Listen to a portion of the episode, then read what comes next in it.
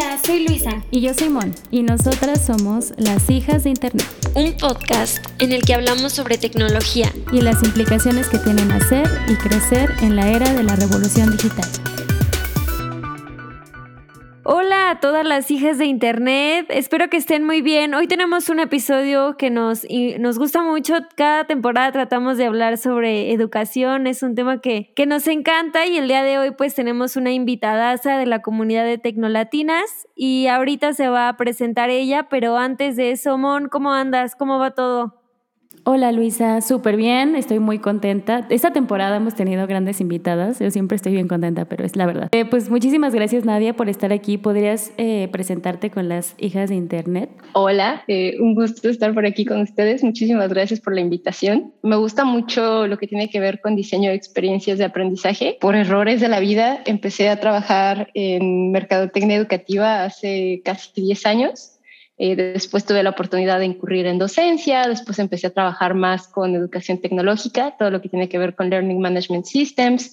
Eh, después empecé a, dirigir equipos que tienen que ver con diseño de educación y actualmente pues trabajo como Program Manager en Ironhack. Dirijo equipos educativos que tienen que ver con tecnología, desde Web Development, diseño, Data Science, ciberseguridad. Estoy como diseñadora, mentora para el área de diseño de Google for Startups Latam y soy parte de comunidades como Tecnolatinas y Technovation. ¡Wow, Nadia! No, pues qué mejor que nadie aquí para platicar sobre los futuros de la educación. Pues bueno, ya hemos hablado eh, que la pandemia ha expuesto de forma patente las vulnerabilidades y los desafíos que afronta la humanidad. En el episodio 7 de nuestra primera temporada, como ya habíamos platicado que nos apasiona el tema de la educación, hablamos sobre la educación en línea y cómo esta transformación este, pues derivó ¿no? en educación digital y trajo consigo nuevos retos para el aprendizaje. Y ahora pues muchos alumnos en el mundo están regresando a las aulas, por lo que resulta necesario replantear qué educación queremos, hacia dónde vamos. Eh, y bueno, que Nadia nos cuente un poquito ella qué observa, para dónde piensa que, que van estos, estos caminos de la educación. ¿Cómo hay que replantear el conocimiento, la educación y el aprendizaje en un mundo de creciente complejidad, incertidumbre e interconexión? Claro que sí, Luisa, y por eso te invitamos a ti, Nadia, para platicar sobre estos temas. Y en este sentido, antes de empezar, nos gustaría que nos ayudaras a definir estos grandes conceptos, ¿no? ¿Qué es el conocimiento, la educación y el aprendizaje y cuáles son las principales diferencias entre estos conceptos? Qué bueno que están tratando de diferenciarlos, porque es súper, súper importante que entendamos que una cosa es conocimiento, una cosa es aprendizaje y otra cosa muy diferente es educación. Es importante que lo tengamos claro porque no toda la educación es aprendizaje y no todo el aprendizaje requiere de educación. Entonces, en cuanto nos liberemos de ese concepto, pues ese futuro de la educación de la que hablamos se convierte en un futuro plural y podemos hablar de los futuros de la educación, ¿no? Entonces, primero que nada, el conocimiento, pues es la facultad que tenemos como, como personas para comprender a través de la razón eh, una serie de cualidades y relaciones que pueden tener las cosas, ¿no? Cuando decimos comprender no nos referimos solamente a conocer o poder citar características, sino realmente poder emplear, ¿no? La comprensión tiene que ver con la utilización de aquello que a lo que estamos expuestos, ¿no? lo que conocemos realmente. Después hablamos de aprendizaje. El aprendizaje entonces sería el proceso a través del cual estamos adquiriendo no solamente conocimientos, súper, súper importantes, sino también habilidades, conductas, valores, procesos, eh, formas de, de ser y hacer. Y ya por último, hablaríamos de educación. La educación no es más que estructuras propuestas que facilitan este aprendizaje. Y por eso es que actualmente podemos hablar de tantos productos diferentes que tienen que ver con educación. No podemos hablar de un edutainment, que son espacios que son más o menos de entretenimiento, pero más o menos educativos. Podemos hablar de marketplaces donde están llegando los profesores directamente con sus cursos a estudiantes Podemos hablar de educación formal, como pueden ser las universidades, o de experiencias aceleradas, como lo que ocurre en Ironhack. ¿no? Es un bootcamp, tiene un objetivo muy específico, un periodo corto de tiempo, empiezas y terminas. Tenemos todos estos diferentes productos y futuros. ¿Por qué? Porque simplemente son estructuras propuestas y lo interesante es cómo cada persona encuentra cuál le funciona para aprender. ¿no? Esta idea de que todos podemos ser eh, grandes autodidactas es cruel. Es cruel porque entonces estás señalando y estás juzgando al que no puede aprender de manera autónoma, ¿no? Al final, el, el aprendizaje ante todo, es algo que no mencioné ahorita, también es una experiencia social y una experiencia emocional. Oye, Nadia, y aquí te traemos otra pregunta. ¿Cómo crees que la tecnología ha cambiado la educación? Yo lo englobaría en tres conceptos básicos, que es la universalidad, por un lado, la personalización, por el otro lado de la misma moneda, y la accesibilidad que estamos teniendo a, a estas experiencias educativas. Lo digital nos ha permitido que muchas más personas se acerquen a experiencias de aprendizaje pareciera que el conocimiento está mucho más a la mano, que es mucho más accesible y podemos llegar con, tanta profundidad o, con tanta complejidad contextual como nosotros queramos. Entonces, lo digital ha vuelto mucho más universal el conocimiento. Entonces, de ahí ya platicamos que hay un paso adicional para hablar de, aprendizaje o de educación, pero el conocimiento ahí está. Eh, personalización, si tenemos tantas experiencias educativas es porque tenemos diferentes estilos de aprendizaje. Entonces, diferentes personas se acomodan más con diferentes tipos de estructuras para aprender, ¿no? Hay quien necesita que lo lleven de la mano, hay quien necesita enfocarse 100% en una sola cosa, hay a quien le gusta explorar, hay a quien le gusta jugar. Entonces, diferentes estilos de aprendizaje nos dan diferentes oportunidades y entonces hay mucho mayor personalización, ¿no? Casi, casi que puedes encontrar una experiencia educativa a la medida. Y el punto número tres sería la accesibilidad, que si bien les decía, eh, se vuelve universal el conocimiento, no significa que sea accesible para todos. Existe una brecha digital, ¿no? Hay un montón de personas que al contrario, la pandemia fue un ya no tuve cómo tener acceso a la educación. Y, tenemos situaciones como en México donde tuvieron que recurrir y, es así, tuvieron que, no es quisieron, no, es, no era lo ideal, tuvieron que recurrir a eh, hacer el streaming de las clases en, en televisión abierta. Esta accesibilidad solamente está haciendo más grande la brecha de oportunidades que tenemos dependiendo de las circunstancias en las que estamos. Y, y, lo interesante va a ser entonces qué podemos hacer y qué podemos proponer, eh, no solamente para cerrar la brecha, sino para seguir proponiendo educación a pesar de la misma. ¿no? no podemos decir, híjole, ahí está la brecha y a ver cómo le hacemos. No, tenemos que ver qué podemos hacer. Y en esto que me platican que cómo ha cambiado la tecnología la educación, creo que este podcast es un ejemplo. Comunidad. Eh, eh, al estar todo el mundo encerrado, aislado en, en, en casas, muchas personas se dieron cuenta de, espérate, hay otras personas allá adentro en Internet que tienen intereses similares a los míos, que quieren aprender lo mismo que yo. Entonces, definitivamente hubo un boom en, no diría que en la creación de comunidades relacionadas con aprendizaje, pero sí en el engagement que pueden tener, e, en qué tanto se estaba participando en esas comunidades. Y definitivamente, eh, nosotros vemos todos los días oportunidades no solamente a nivel educativo, sino laboral, que están surgiendo a través de, estas comunidades, ¿no? que les llamo comunidades de aprendizaje. Y creo que es una de las cosas más interesantes y que más va a evolucionar eh, en los próximos años. Y me gusta mucho esto que mencionas eh, sobre las experiencias de aprendizaje, porque antes de la pandemia estábamos acostumbrados como a esta educación tradicional, ¿no? De, de comunicaciones unidireccionales y justamente pues este cambio de, de, paradigma implicó también que los profesores pues tuvieran que, que replantarse nuevas formas de y nuevas metodologías para que no nada más estén ellos dando la clase en el Zoom y que los alumnos estén con las cámaras apagadas durmiéndose, sino buscar nuevas formas y explorar nuevas formas. Digo, ya existían, ¿no? Y, y, lo que tú dices, ¿no? Los que éramos entusiastas de la educación en línea, pues ya veníamos haciéndolo desde antes, ¿no? Pero la pandemia fue como este gran parteaguas para explorar estas nuevas formas de aprendizaje. Hay una cosa bien importante, Monde, algo que dijiste ahorita, que es qué pasó cuando el estudiante dejó de ir a la universidad y estar con el profesor. Creo que para muchos la burbuja se rompió y fue darse cuenta de para qué estoy yendo a la universidad estoy yendo a la universidad porque quiero a lo mejor insertarme en el campo laboral, quiero hacer este proyecto, quiero empezar esta empresa. Y empezamos a ver eh, muchos jóvenes en ese rango de edad que se le empezó a saltar y empezó a hacer, bueno, me voy a llenar de estas herramientas por mi cuenta, eh, voy a empezar a tocar la puerta con la empresa que me interesa, voy a lanzarme a buscar una incubadora para comenzar esta idea que tenía. No es nada más el educador y el estudiante, hay un tercer actor en juego que, que no nos gusta voltear a ver y es súper útil considerarlo, que es el futuro empleador. Cada vez más eh, experiencias educativas, ¿no? de aprendizaje, están incluyendo a las empresas en el diseño de sus currículums, en el entrenamiento de sus estudiantes, en la realización de sus proyectos. ¿Y eso qué hace? Que justamente hace rato que hablábamos de esta definición de aprendizaje, donde no era solamente conocimiento, sino también habilidades, procesos, forma de pensar, tenemos estudiantes que están logrando eh, perfiles mucho más enriquecidos por eso porque ya están trabajando en proyectos reales, en situaciones reales, con consecuencias reales. Entonces, otro reto interesante aquí va a ser qué va a pasar mañana con la universidad, cómo se va a mantener vigente.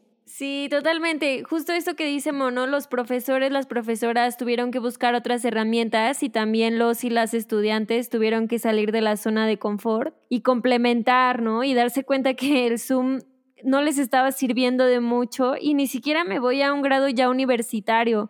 O sea, pienso en mi hermano que va en la secundaria y que le entró durísimo con cursos en línea de ciberseguridad y armar y desarmar computadoras. Y, y en una de las pláticas que teníamos, eh, me decía, pues es que creo que sí aprendí cosas en la escuela, pero todo Me acuerdo tal cual, Luisa le preguntó, oye, ¿qué has aprendido en este semestre en línea, no? Y él, no, pues nada, no me acuerdo. Eh, y le dice, ¿y qué has aprendido en general, no? Y ella le dice, no, pues tomé tal curso en Platzi y aprendí esto y aprendí esto. O sea, de la escuela su recuerdo era nulo, cero, y todo lo que aprendió en, estas plataformas, pues era muchísimo. Esto que platican de, de tu hermano Luisa, tiene mucho que ver con algo que comenta Robert Rednick en Lifelong Kindergarten. Todos, todos podemos aprender, todos podemos interesarnos en tecnología. El tema es permitirnos explorar. Entonces seguramente hubo un proyecto que le pareció interesante a tu hermano o hubo un tema que le pareció curioso a tu hermano y entonces él solito se empezó a meter un poco como en el hoyo de Alicia, ¿no? Y empezó a ir tomando las decisiones de qué quería aprender que es justamente lo que practicábamos al principio. Entonces, cuando le devuelves el timón a la persona para que vaya diseñando su aprendizaje, la cosa cambia. Y tenemos cosas como el niño de 10 años en YouTube que, que ya tiene su, su, cosa de Machine Learning que distingue diferentes marcas de coches y juguetes y cosas así, ¿no? O sea, son esas historias que pasan porque por supuesto que pueden hacerlo. O sea, al final de cuentas es lo mismo, es obtención de habilidades técnicas. Oh, yo cuando, cuando empezamos a hablar así de adolescentes, como que no, de verdad no puedo quitarme de la mente como todos los niños, niñas y adolescentes que pues no están conectados a la internet en México, en el mundo, en América Latina también. Y hace poco leía un artículo que me gustó mucho de London School of Economics del departamento de Data Science y hablaba esta investigadora sobre todas estas, o sea, ya era un reto como que niños, niñas y adolescentes todos tuvieran acceso a la educación, ¿no? Pública o, privada, pero que las principales em, empresas que estaban creando pues todas estas plataformas de aprendizaje que estaban funcionando, o sea, como mencionas tú, ¿no? Que ya estaba sistematizado cómo, cómo se generaba el aprendizaje, pues eran este, empresas que necesitaban licencias caras para las escuelas públicas, ¿no? Y entonces e, esa era una dimensión de la brecha que yo ni siquiera me pasaba por aquí, o sea, todas estas escuelas públicas o privadas que tienen acceso a estas plataformas que ya tienen como muchos años eh, haciendo investigación, probando sus productos y las empresas y, eh, perdón, y las escuelas que bueno, pues ya se pudieron conectar a la internet, pero lo que tienen es, Zoom o tienen ninguna plataforma como especializada en el aprendizaje y ahí se vuelve a abrir un poquito más esta brecha tan horrible de la que siempre pues llegamos a estos caminos de la educación. Les voy a contar ahorita la historia del, del biblioburro. Creo que es una historia súper linda que nos ayuda a, a recordar que no todo es lo digital y las barreras sino que también al final del día las restricciones favorecen la creatividad, ¿no? O sea, nosotras como personas interesadas en estos temas vemos estas restricciones, vemos estas carencias y nos ayuda a imaginar qué podemos hacer a pesar de, ¿no? O sea, como, bueno, no tenemos eso,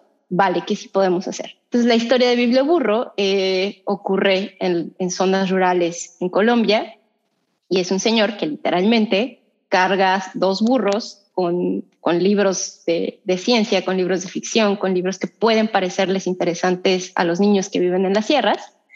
Y nada, o sea, se va en, caravanas de semanas, de pueblo en pueblo, a jugar un poco como a hacer biblioteca, ¿no? Entonces va pasando unos libros y le devuelven unos y los lleva otra aldea, etcétera. Lo interesante de esta historia es que más que preocuparnos por, híjole, es que los niños no están aprendiendo la tabla de los elementos, no saben qué está pasando con la política mundial o lo que sea, está haciendo una tarea súper importante que es despertar la curiosidad en estos niños. Para mí lo primero y lo más fundamental es enamorar a la gente del aprendizaje y enseñarle a la gente a aprender.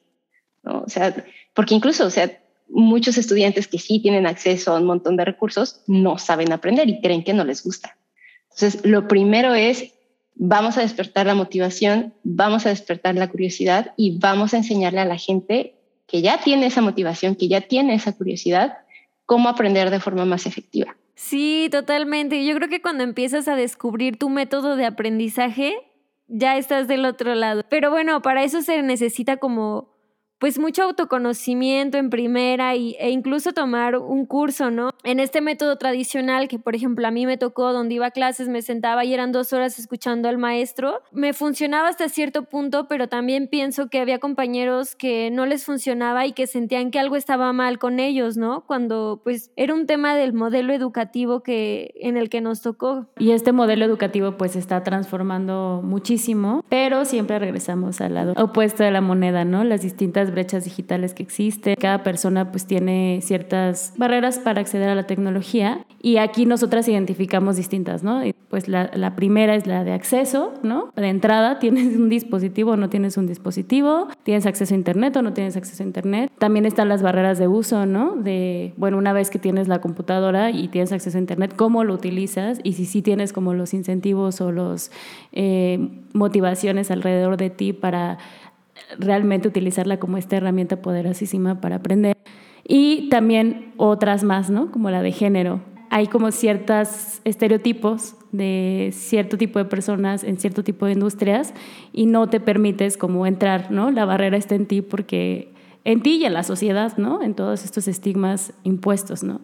Sí, totalmente. Y, y esto que dicen de, de género mon, con lo que contaba ahorita Luisa, me dejó pensando eh, pues ya les platicaba, yo, yo trabajo no directamente, pero sí me toca mentorear estudiantes todos los días.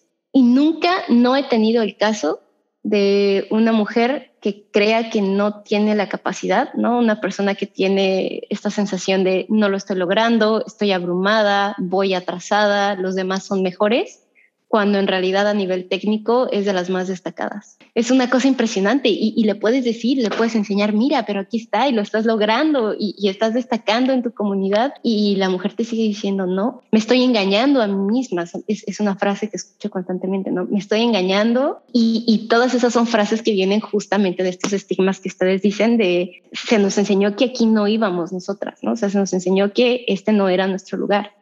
No son como estos demonios que empiezan a salir y te empiezan a decir, no vas a poder, que haces aquí? Eres la única mujer en la clase. Ay, qué fuerte, Nadia, esto que nos comentas. Y, y, pienso en eso y también, bueno, he escuchado a mis compañeras de, de Tecnolatinas y que cuentan pues también, por ejemplo, ya cuando son madres y el reto al que se enfrentan, este, ya como cuidadoras primarias. Y ese también como es todo un tema, ¿no? Todo el trabajo de cuidados que ha sido desde que somos niñas, ¿no? Asignado a las mujeres y que pues muchas, por ejemplo, de las hermanas mayores, pues no tienen mucho tiempo libre que pueden eh, enfocarlo en aprender, por ejemplo, por estar cuidando a sus hermanos menores o ya cuando son adultas, pues son las cuidadoras primarias por lo regular de los hijos, de las hijas. Y ahí también, ¿no? Habría que hablar un poquito cómo todos estos estereotipos de género, pues van creando economías, ¿no? Estas economías de cuidado, estas economías del aprendizaje, pues van dividiendo a, la sociedad y por eso la importancia siempre de, tratar de poner este ojo, este enfoque de que hay una diferencia. Eh, de sexo y que ya después le puedes dar como un enfoque de género. Sí, totalmente. Y, ahí, por ejemplo, una herramienta súper poderosa que, que yo he encontrado es que ellas vean referentes, que ellas vean profesoras, mentoras, eh, líderes que, que, ya terminaron de estudiar y están insertas en estas eh, grandes compañías como pueden ser las FANG y que fueron ellas en algún momento, ¿no? Entonces, sentirte acompañada por una mujer, poder reflejarte en alguien que ya va más adelante y, empezar a generar estos eh, puentes de confianza, ¿no? Entre mentoras y estudiantes, donde es como un, hey, yo sentí lo que tú sentiste, por eso les hablaba hace rato de que el aprendizaje también era una experiencia emocional, ¿no? Social, ahorita lo estamos platicando por completo, pero también emocional. Y entre más favorezcamos que estemos insertas dentro de este tipo de industrias, podemos empezar a romper un poquito esos prejuicios. Ay, Nadia, a mí me ha encantado que estés aquí con nosotras porque para todo mal trip que a veces, a veces me traigo, este, me sacas algo bueno. Muchas gracias por esa actitud. Te la voy a aprender. Sí, sí, está muy bueno. Muchísimas gracias por traernos como este rayito de esperanza que se necesita muchísimo también para estos temas. Y también en este sentido, eh, me ha pasado que a veces como que no estudio una semana o siento que una semana no aprendo algo nuevo y siento que me atrasé dos meses, ¿no? Y creo que todos estamos ya en este punto en el que es una inercia tan fuerte y las cosas están cambiando tan rápido y cada vez hay más cursos y, y puedes sentirte como que te estás quedando atrás, ¿no? En algún momento. Y esta pregunta pues va hacia allá, ¿no? O sea, ¿cómo podemos hacerle para ser parte de esta transformación digital en la educación y no sentir que nos estamos quedando atrás o que en cualquier momento pues ya nos salimos del juego, el barco zarpó y nos quedamos así a la deriva. son, dos preguntas, están relacionadas, pero voy una a la vez. Sobre esto primero que mencionas de, de como que los monstruos que crecen, ¿no? Me atrasé dos días y ahora siento que nunca me voy a poner al corriente o que ya no voy a entender nada. Eh, levantar la mano rápido. O sea, es hablar mucho de ser vulnerable, de decir, hoy no entendí, hoy me cansé, profesor, me distraje hace 10 minutos, no sé de qué estamos hablando, ¿no? Entonces, eh, receta de cocina rápida, detenerte y decir, no entiendo, ¿qué es lo que no entiendo? Ponle palabras específicas a esa sensación abstracta, ¿no? Creo que no entendí este concepto, creo que no entendí este ejercicio, creo que no entendí a qué se refieren con la diferencia entre esto y esto otro. Entonces, puede que no lo tengan así súper, súper específico, pero tratan de ser lo más específicos posible. Y ya que tengan eso, entonces levanto la mano con un compañero, con un mentor, con un profesor, con una comunidad y digo, hey, necesito ayuda. Y tiene mucho que ver con esto que platicas de, bueno, ¿qué podemos hacer entonces eh, para participar en esta transformación? ¿no? Y para mí, antes de hablar de, tecnología o, o de herramientas digitales o lo que sea, para mí lo primero es, hay que insertarse en las comunidades eh, aquello que ustedes les llame la atención, tendrían que estar participando en esa comunidad. Ahí es donde pueden discutir ideas, ahí es donde pueden proponer ejercicios. Entonces, punto número uno, insertarse en comunidad. Comunidades como dirigidas a mujeres. Eh, tenemos, por ejemplo, Technovation, Technovation for Girls, es un organismo a nivel internacional. Eh, tenemos la aceleradora de Google, así como tenemos Google for Startups, tenemos un programa especial eh, diseñado para mujeres, tenemos un programa especial diseñado para personas con alguna discapacidad, súper importante mencionarlo, eh, y hay iniciativas más chiquitas como Mentoralia, que es directamente una red de mentoras. Eh, si ya estamos ahí, lo siguiente que podríamos hacer si queremos dar ese pasito adicional es no solamente ofrecernos como mentoras, sino formarnos como mentoras así como platicamos durante esta charla sobre la importancia de aprender cómo aprendo, también tengo que aprender cómo enseño. Entonces, trabajar nuestros skills de storytelling, trabajar nuestros skills de estructura de información, de arquitectura de conocimiento, para entonces poder empezar a compartir aquello que sé y ayudarle a alguien más. Y la otra es empezar a, trabajar en qué pasa con los organismos a, a, escala un poquito más grande, ¿no? Entonces, ahorita que ponía Luisa de ejemplo a Tecnolatinas, pues ya no es solo Tecnolatinas, ya estamos hablando de una cumbre de comunidades, ¿no? Que se celebrará en diciembre y cómo entre comunidades nos empezamos a fortalecer y nos empezamos a alinear. Entonces, esa organización o, esa generación de organismos de manera un poquito más autónoma nos ayuda a hacer frentes mucho más fuertes a lo que ustedes comentaban, ¿no? De, bueno, ¿qué tenemos que exigir a nivel de gobierno, a nivel de iniciativas? Muchísimas gracias por estar aquí. Nos volaste la cabeza, Luisa y a mí, y nos quedamos con un montón de reflexiones. Eh, para el futuro, nos gustaría también que nos compartieras tus redes sociales, donde te podemos encontrar, a ti y a todos tus proyectos que sabemos que tienes bastantitos. Pues muchísimas gracias por la invitación, la verdad estuvo bien interesante. Eh, me gusta mucho como toda la línea de, temas que están trabajando por ahí, que, estén tan juiciosas, incluyendo temas relacionados con educación, lo que están trabajando de autocuidado, etcétera. Y pues a nivel personal me pueden encontrar virtualmente en cualquier red social como arroba Nadimich, N-A-D-Y-M-I-C-H, así estoy en todos lados. Y proyectos, pues estoy con Detrás de la Pizarra. Detrás de la Pizarra es, está muy alineado con lo que estamos platicando por acá. En mi etapa como docente me sentía aislada, sentía que no podía platicar con otros profesores porque sentían que nos iban a correr a todos.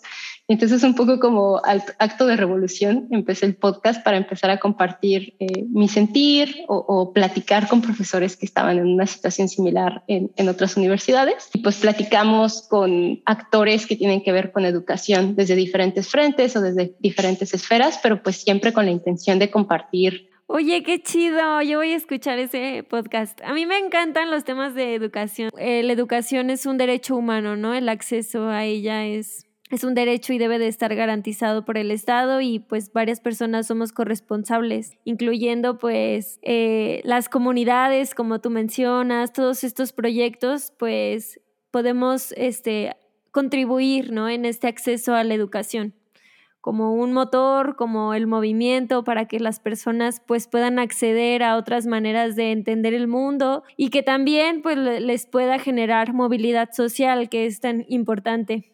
Tu hija de Internet, cuéntanos, ¿cómo has vivido esta transformación digital en la educación y cuáles son los futuros que te imaginas? Conversemos. Muchas gracias por acompañarnos. Recuerden que nos pueden encontrar en las redes sociales como Hijas de Internet y que en la caja de descripción del podcast dejaremos algunas referencias que utilizamos para el programa.